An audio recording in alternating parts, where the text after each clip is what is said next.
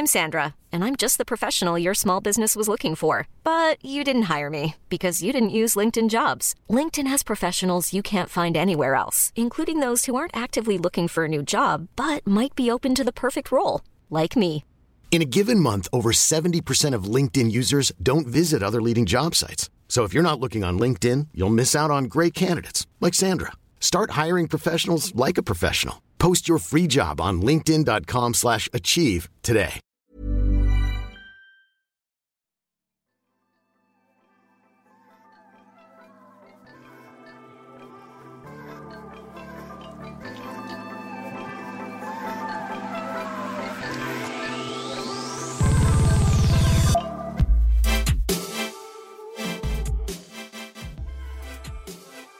Guys, it's the Hollywood Life podcast, and we have so much to talk about today. I am here with my co anchor.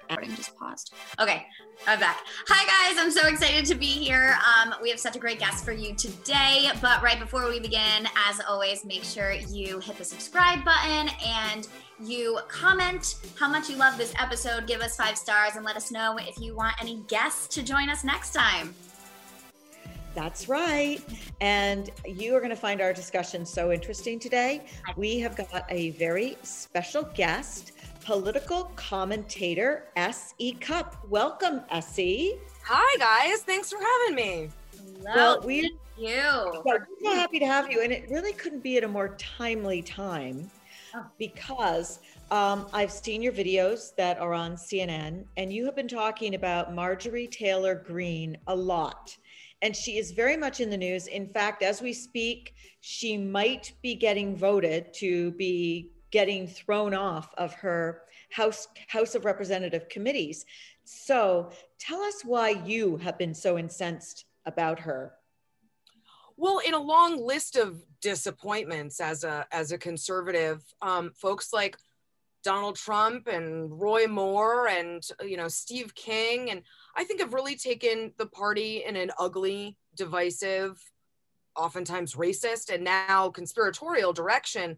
And Marjorie Taylor Greene is sort of the the last logical conclusion of that, right? Someone who literally supports QAnon and and um, you know says all these kooky things that are actually really not just gross but but dangerous. And so now that that's inside Congress, um, it makes me very concerned, not just for the fate of the party, but for our country. Um, you know, conspiracy theories are not just for the right. you know, they're they're they're all over the place, and it's undermining our faith in all kinds of American institutions. It's undermining our faith in elections, in the media, in law enforcement, the military, our intelligence, um, and that's that's really deleterious. That's really dangerous for the country. So I think we need to call this stuff out and sort of shame it uh, away if we can, because I think when we pretend she doesn't matter, she's irrelevant, just kind of ignore her, well, you get more. You get more Marjorie Taylor Greenes. Mm-hmm.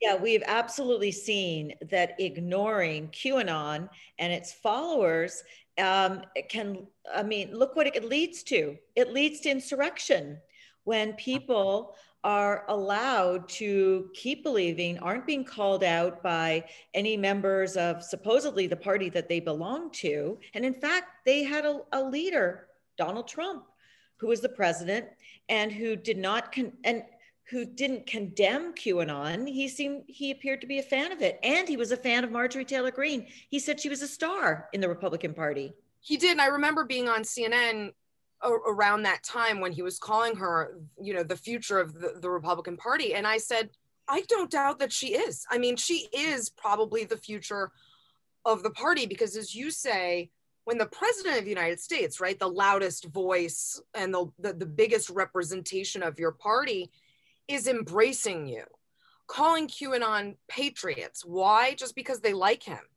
Um, then that sends a message of legitimacy Yeah. and credibility that I, you can't you can't rival that you can't match that by saying but wait a second that's crazy that doesn't make any sense president of the united states just gave you a shout out i mean that's that's what you're going to hear And so, you know, we had someone on our air just recently, maybe yesterday, a woman who said, who was a QAnon supporter and who left and said if Donald Trump, who she worshiped, had said, you know what, I did some research, QAnon's bunk, it's not real, she would have believed that.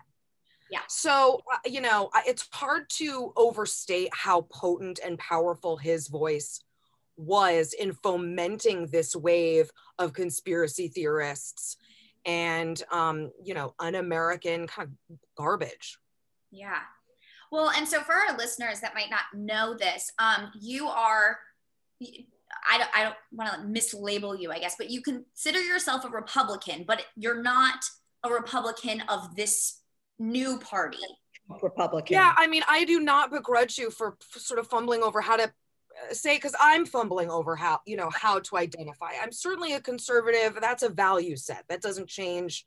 Yeah. With you know the parties and stuff, but a Republican, I don't know anymore. I don't know this party. I don't know these Republicans. This isn't why, you know, what drew me to the party. I, I you know, I came in um, drawn to limited government, self reliance, self empowerment, lower taxes, small government, you know, that kind of stuff, which, you know, seemed normal and empowering mm-hmm. to me. And I don't know what the party stands for now. I, I think if you were a Martian, and you came to earth and mm-hmm. someone asked you okay what you know what's the republican party about? You'd say whatever trump just said. Yeah. Because the republican party has just mirrored back whatever trump wanted it to be. It was for tariffs which i mean we never were before. It was for kids in cages and separating families at the border. I thought we were a pro-family party. It was for raising the debt and deficit. I thought that was kind of the opposite of what we were all about. I mean so I, I don't Uh, this Republican Party, not me. Maybe a future one, we'll have to see. Yeah. So what's what is the future? What is where do we go from here? Because there are people that now call themselves Republicans that don't think in this conservative, you know, grand old party way. It is this new conspiratorial way. And and where where do they go? Where do we go? Well, it does seem like that the Republican Party that's in power now is the, the QAnon party or the party of Trump, like however you want to define it. It isn't that old party at all. It isn't that, because as you said, like conservative values, to me, that means you uphold tradition right. and would uphold, truly uphold the Constitution. Right. All of the values that that entails. And that doesn't mean going to the Capitol and, and threatening to hang the vice president and, and shoot the Speaker of the House. Nor does it, I mean, you can even take it a step below that, a few rungs below that, nor is it about going to overturn a democratic election, which was, you know, what they said the insurrection was about. Uh, that's the antithesis yes. of conservatism. Attacking the police, we're supposed to be for law and order. I mean, none of it made sense, and cloaking it in patriotism or conservatism is just it's just a lie and um, I think there are enough good conservatives that see through that, even in Congress. But there's certainly been a lack of courage to call out people like Marjorie Taylor Greene. Um, and I, I, don't know if you guys saw, but last night the Republican House Conference held a vote on Liz Cheney, a very conservative yes. congresswoman in Wyoming they voted to, to, to kick her out of leadership because she voted to impeach Donald Trump. She called a vote of her conscience. Um, and she kept her leadership position. The vote was silent. And I think that's really important to point out. When the vote was silent, more Republicans stood up for Liz Cheney. If the vote had not been silent, I'm not sure it would have gone that way. And that's really, that's really sad and disappointing. How Why do you I'm yeah, sorry. I mean, Go I ahead, ask probably what Bonnie was going to ask, but how, why are they still defending him? Like, what? It, why are they still scared of him? He's not yeah, in office anymore. It's it's um bizarre to me, right? Because just basic math. This guy lost the presidency in you know um his second time around Republicans, over the course of his four years, lost the House and the Senate. he didn't deliver on most of the promises that he pledged. Um, so, uh, just in terms of the math, I'm not sure what Republicans thought they got other than tax cuts, which Joe Biden can repeal, and conservative judges. Um, Joe Biden can appoint liberal judges, and and I'm sure will across the country. Um, so the calculus doesn't make a lot of sense to me, but I think he still holds some sway and some influence yeah over a lot of voters. I mean, that's kind of inarguable. And so I think there are members of Congress um, who are worried that pissing him off is going to imperil their next election. And people are up in less than two years. And so it's eye on the prize. But all of this short term thinking for Republicans, right? Like the short term thinking in 2015 was get Trump elected no matter what craziness he says. Then the short term thinking was get through the midterms. Then it was get him reelected. All the short term bargaining, like we'll accept this for the next gain, that is this never ending, vicious cycle that is just prolonging the inevitable, which is that there will be no voters left for the Republican Party if they keep whittling it down to a group of disaffected Republicans who, you know, let's face it, are probably going to die in 20 to 30 years, and kooks, crazies, and racists. If that's your party, those are the people you are catering to. Good luck winning a national election ever again. Yeah. Why do you feel that the Republican Party was so ripe, though, to be taken over by Trump? Because he came in, and at first there were Republican senators that acted like they were going to give him a hard time, and Yeah. they all either they they resigned, didn't run again, or they caved. Why? Like, why was he able to to do this hostile takeover? Yeah. I, I look, I think books are going to be written about that and Trump's co-opting of the Republican Party for decades. Um, I'm working on one now because it is so hard. Uh, Bonnie, you know, I'm sure you both know Republicans, right? And Republicans from like, you know, the previous era. When when we lost in 2012, you'll remember we did an autopsy uh, of of why we lost and who we lost as voters. Um, and you know i i was tasked with identifying ways messaging ways and policy ways we could reach out to millennials women minorities lgbtq and i saw us making a lot of progress on that. 2015 comes along and it's like we forgot all the lessons i thought we had learned from 2012 we threw them out the window and suddenly the rnc is running up to new york to get donald trump to sign a loyalty pledge as if we should be begging this guy to marry us. It, it was just, it, it blew my mind, and I don't know why and how completely.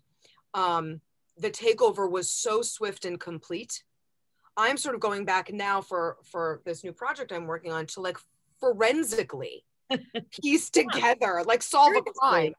It You know, interesting. How exactly how this happened to us because and i feel like it did it happened to me. Um i i was not a part of all of that nor would i have you know co-signed. And it just feels it's disorienting you know when you've been in something for a long time and you thought you knew it really well it's very disorienting. So i don't i don't have that answer yet bonnie but i think people are going to be trying really hard to see how that happened for a long time. It's like uh, it's like you were in a group and a, a big portion of them suddenly became members of a cult yes and then not like that. That's what happened. Happened. I mean, that's what happened. And I increasingly feel like it's better to view what's happening now in the Republican Party, especially with Q and and Trumpism, less like a set of political beliefs and more like a cult. Because there are a lot of these beliefs that, you know, sound political, but they're not really. They're they're they're asinine, they're insane. And I think if you start looking at the the the movement uh, of of these voters and the people representing them as a cult I, think we we're actually will get closer to identifying solutions and how to how to solve for this you need to interview some cult deprogrammers I mean, I don't know if you're joking or serious, but I am serious am. about Yeah. that. Like, that, I think, I think that really is the way. And we've had some on, on CNN because people talk about QAnon as if it's a cult and getting out of QAnon as if they were leaving a cult. And I just think there's so much attached to Trump and what we saw on January 6th, these people running to the Capitol under his command. Yeah. To, I'm not even sure they knew what they were trying to do. Um, I- think it is very, very cult like and l- less about, you know, beliefs and ideology. Yeah, I feel like you need to get like Leah Remini in here to talk about like Yeah. Scientology Yes. versus Trumpism. You know, I mean, I don't know. Did you guys watch like the um the NXIVM docs? Like, we covered it. Yeah. Yeah, we covered it. I mean, I loved them all. I could. Wa- I watched uh, Seduced, and I watched um The Sin or whatever it's called, the one on Showtime. right, We- right. We the- interviewed a couple of the ex-members too. Yes. Um oh, so good. I mean, so so good. But I watched that feeling like, oh, and then I watched the Heaven's Gate one. Oh, yeah. Which was really good. I watched those thinking this is so familiar. This is so sort of um it rhymed, you know, with what I'm seeing in politics right now in, you know, on the far right. Yeah. Well, and you know, something that it kind of just came to me. Vow. Oh, The vow. The vow. The That's vow. what it is. I said the sin, the vow. The vow. Um, Okay. So, you know, I was thinking about this and it kind of just came to me. I know you're really good friends with Meghan McCain. She's one of your besties. Um, so, you know, I remember seeing when Trump was kicked off Twitter um, that there was a big question of censorship, though, that, you know, and that is something that conservatives and, and the Republican Party, the GOP, takes very seriously. What are your thoughts on him not being on the Yeah. app and just censorship in that way? I'm very sensitive to censorship as a journalist. Yeah. I'm sure you guys are too. Whoops. The Whoops. whole enchilada. Um, so I take censorship and the idea of censorship and free speech really, really seriously. And I struggled for a while with whether Trump should be deplatformed. And that was partly because I- I think knowing as much as we can is better that Mhm. sunlight is the best disinfectant, that sort of thing. But I did come around to the idea of de- deplatforming him because I don't think he was using that platform responsibly. Um, one. And two, I was seeing the corrosive nature of what he was doing on social media. I was seeing it in everyday life, you know, with some of my friends and family. And then, you know, what we saw on January 6th as sort of a culmination.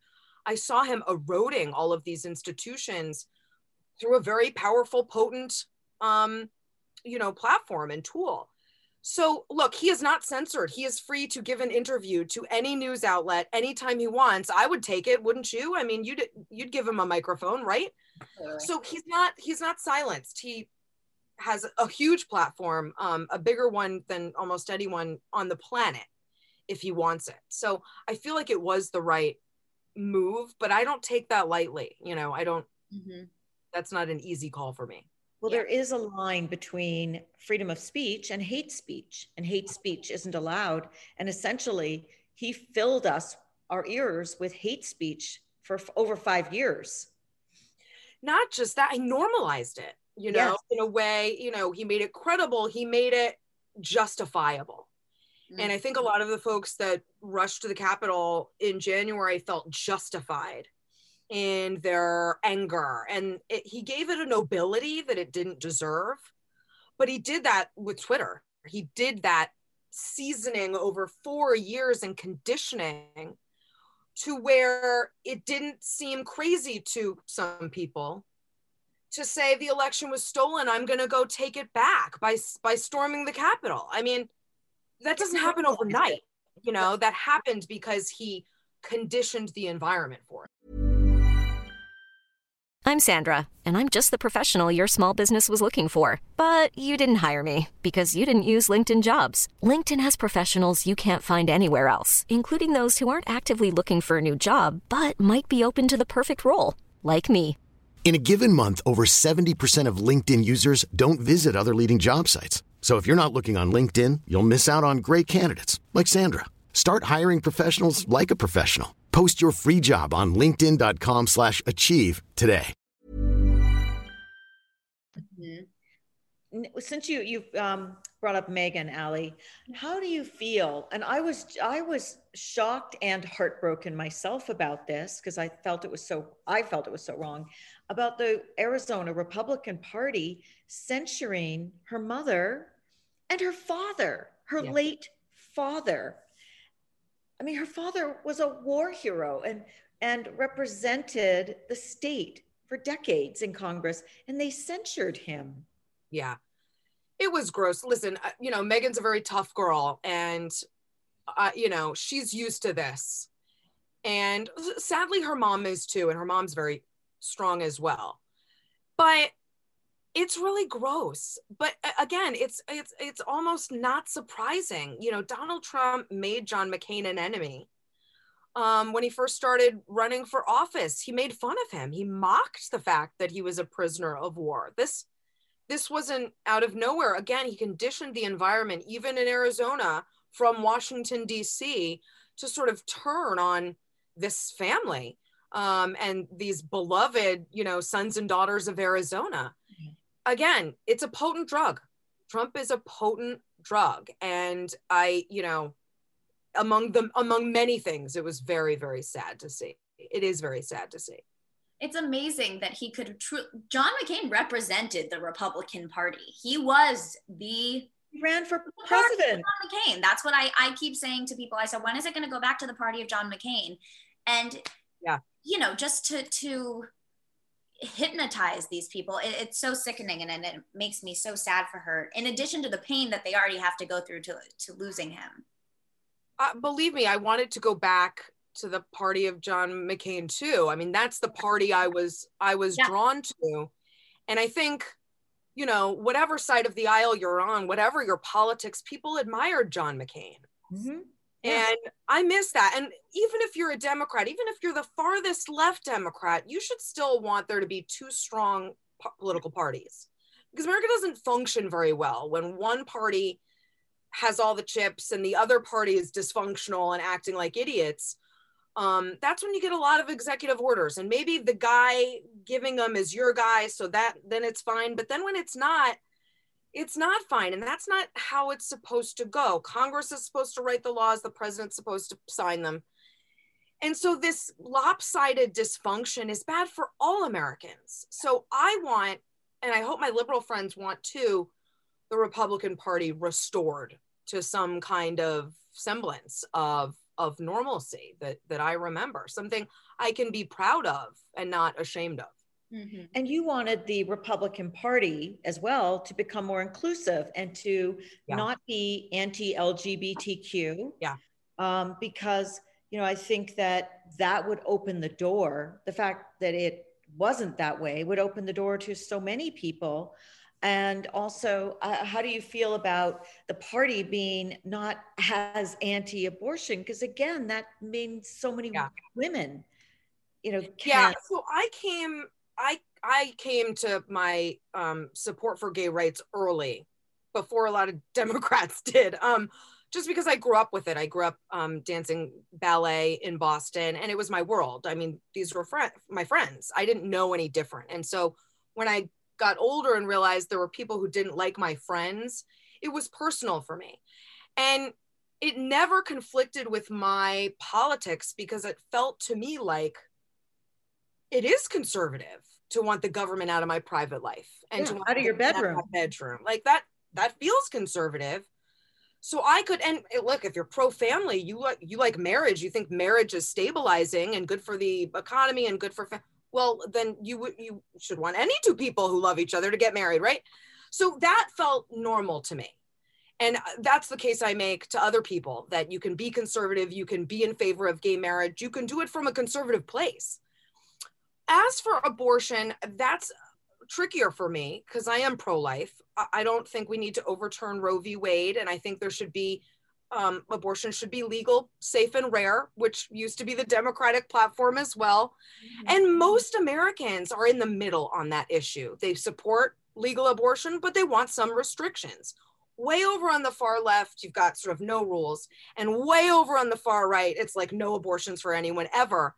That's not really representative of where most people are. So I'd be okay with the party kind of just representing most Americans. You can have your feelings on abortion, but again, legal, safe, rare, with some, I think, common sense restrictions. I think we'd sound a lot less crazy mm-hmm. if we talked about it in compassionate terms and terms that real women can relate to, not in these sort of absolutes that no one can relate to. Right. I agree with you. Not the absolutes, the the center. Yeah. Now, you're um you're a mom and right, how old is your son? He just turned 6.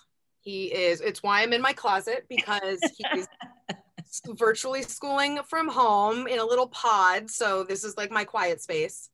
Um but yeah, little little Jack how have how has it been for you as a mother? Now as a he was five when this started so he would have been in kindergarten. Like he hasn't gotten to experience real school hardly.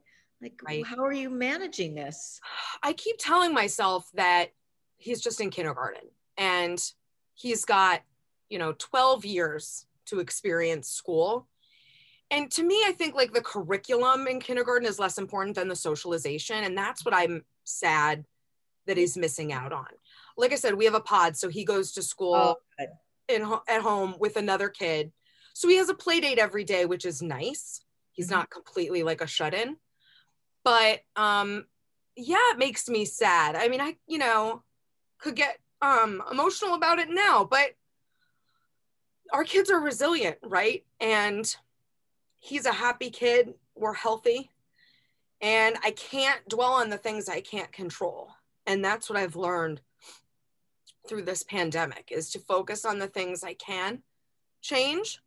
And you know we do silly stuff now that i don't think i would have done before this you know like ice cream social in the middle of the day but it's the ice cream antisocial because there's no one around. Oh. or you know we we we try to have as much fun um as we can. I'm grateful for that sort of awakening that I should be having more fun with him. And he is six. You know, there's there, there will be time for him to get back um, to regular life. Mm-hmm. How have you been? Um, like, how have you been handling any lessons you have to help teach, or what the teacher wants you to do? Like, I guess as you're right, he's he's only six, so it's not like he's in the middle of having to study to to get into college, you know, and write essays which I think would be so hard if. No, it's mostly like paying attention. Paying attention and sitting still is like you know the tough, the toughest part of of his day. And I, I'm lucky. I have help um, because I work full yeah. time. I, I I can't I can't be teacher all day.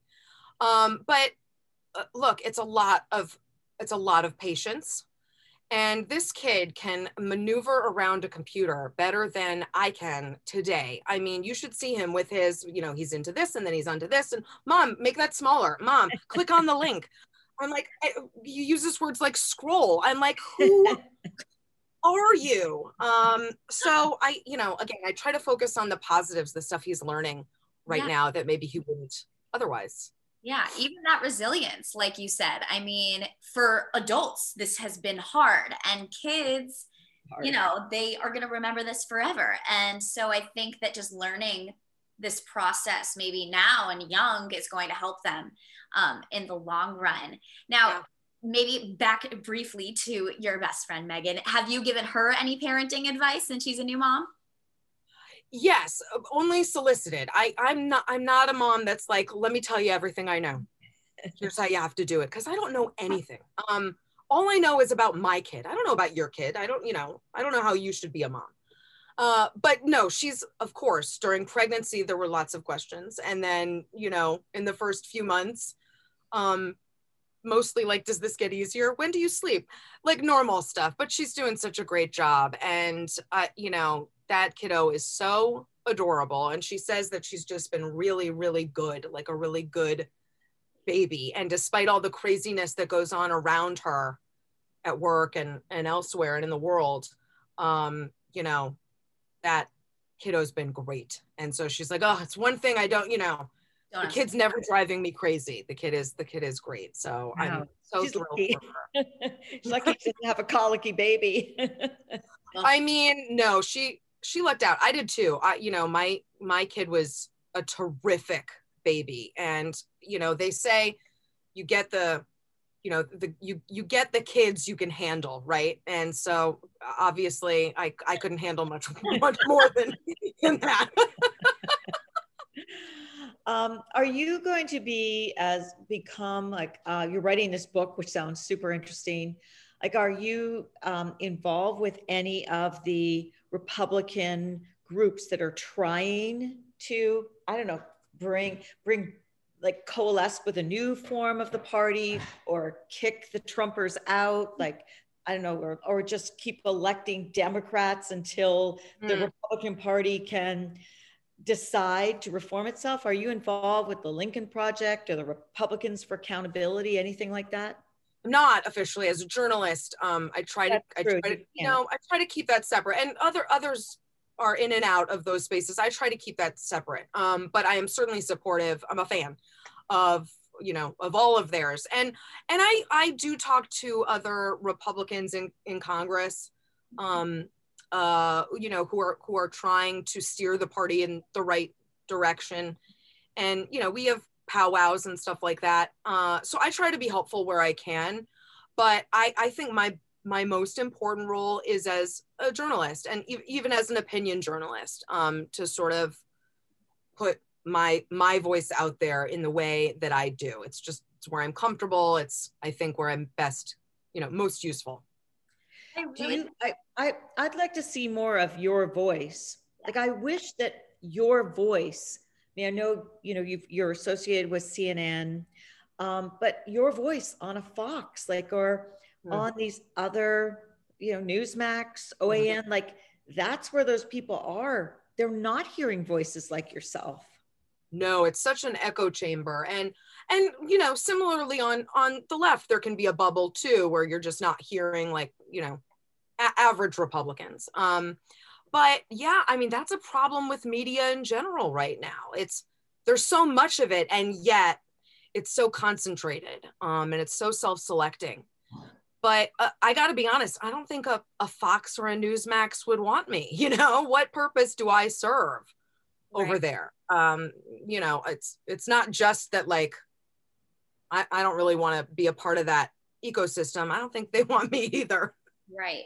Well that's the problem. Exactly. No, true. Yeah. That kind of goes into one of my last questions is that you know do you think that conversations between you know liberals and conservatives can you know positive conversations moving conversations and just like normal discussions exist anymore because of the divisiveness that Trump has created. Because even when you see Meghan on The View, Meghan and Joy, it seems so hostile, even though Meghan is just sharing a viewpoint. And, you know, it's just yeah. a quick, a quick, so everyone's so quick to attack. I hope so. I mean, that's what I try. That's what I look for. And, and, you know, whether I'm hosting a show or I'm doing an interview, I want to have a dialogue and I have people on all the time that I I disagree with. I mean, yeah. you know, I think I had you know uh, probably a hundred elected Democrats on you know the show over time. I, I think there's a way to talk about anything civilly um, and come come from a place of of problem solving and that's what i'm interested in and when i when i you know sit down with people like van jones right one of my super dear friends at CNN from the left, and we used to do a lot of speeches together. Um, you know, we both come at it from the same place problem solving. Mm-hmm. If you're interested in solving a problem and I'm interested in solving a problem, it doesn't really matter what we disagree on. Let's find the things we agree on. I don't really know that that's a winning project in like cable news mm. anymore. I don't know that there is a real interest in comity, you know, with a T um, anymore. And I was saying this before the election. Joe Biden kept promising to unify the country, and I thought that was wonderful. But I didn't know if the feeling was mutual. I didn't know that the country wanted to unify. You know, I think people feel really good entrenched in their tribes and it's hard to break that. people out of that. I think I think the Trumpers feel happy in their tribe. I don't I don't know about the um, the Democrats. I mean, I talked to lots. I guess I'm a Democrat. Talked to lots of people who would like to see more unity. Like, yeah, really bothered that it we're in two different worlds that can't talk and don't, as you said, in completely different ecosystems. Like they recognize yeah. that's bad. Well, I, I that is great to hear because that's what I want. I, I you know, I want to get back to a place where we can talk about policies, right, that really impact Americans and not the whack jobs in our party or you know the loudest idiots in the room that's not helpful that's not helpful to, to americans right to, to voters to people who are really hurting and could could use good people in government to help solve some problems that's mm-hmm. that's what they're there to do is solve some problems and unfortunately um, breaking stuff has become too politically profitable you know to turn away from. If you break it then you can run on fixing it. If you break it you can fundraise off it. If you break it you can make people afraid of it. Mm-hmm. if you fix it well then what? And that's awful and gross and very cynical but that's kind of where we are. Yeah. i just want to ask you have you met trump ever? Yes uh, many times. Um, i used to i so i used to do fox many years ago and and so i i did tv with him i think a couple times and his his son don jr and then um i did a couple um, events where he spoke and i spoke separately but we were at the events together. I introduced him for an event once. This is all before he ran. Right. And then um i lived in a trump building in the city for a year not because it was a Trump building, it's just where I happened to move. And he sent me a housewarming present when I moved in. It's a cutting board with my initials like branded into it with a note like welcome, you know, welcome to the building or whatever. I was never um, you know, a supporter, but back when he was just kind of like an eccentric media mogul, yeah. um before birtherism because I was not with him on that at all uh, you know, he was a figure in New York, you know, and that was the extent of our relationship. And then, and then when he's harmful, right? Like he didn't seem. I mean, I mean, I, as a woman, you know how you can sort of get a vibe. Um, this is not a guy I want to get too friendly with. I got yes, that. Yes. But yeah, the heart not so harmful that I guys and e- evil, right? Yeah, um, not and then like I started covering him for the campaign. I mean, I got no, he did not give that vibe. he did give a creepy vibe. Um, you know, as kind of a lecherous yeah. old guy. But uh no, I I would you know, I I don't think I when when he was going to run, his camp told me a couple days before he's running and sent me a copy of his speech and I read it over, and it was very business focused. Some of the projects he had helped rebuild and turn around. And I thought, well, this isn't it. This is a mm-hmm. platform. This is interesting. Will he, you know, will he do anything with this? Who knows? But this is interesting. Of course, cut to a couple days later, he didn't read any of the speech, none of what was prepared. And then I thought, oh God, this is going to be a shit show. And I just have to buckle buckle in for it. And it was clear very early on that I you know wanted nothing to do with that uh, uh, other than to criticize it. Um, but yeah it's a it's a it's weird to have known a person but like briefly and vaguely but known a person and then just watched sort of the dumpster fire that ensued. Right. Yeah i think that's um i mean i you met him much more than i did. I met him a couple times and yes agree with you yeah. that yeah you don't want to be too close, but certainly alone in a closet. Had, no, yes, definitely not. But just I never got any sense of what he would become, how he would would become so evil in yeah. office, and so yeah, you know, and that he could build a cult around him. It just never it, occurred to me, right? I mean, you're in publishing. I'm sure you cross paths you know, Mhm. at some point. It didn't, it never occurred to me. I thought he's, I didn't even think, I, I thought he was capable of all that, you know, like No. it would, it was, it, it would take too much organization, right? to, to do what he did. And, and that just never occurred to me. It's bizarre and terrifying, really.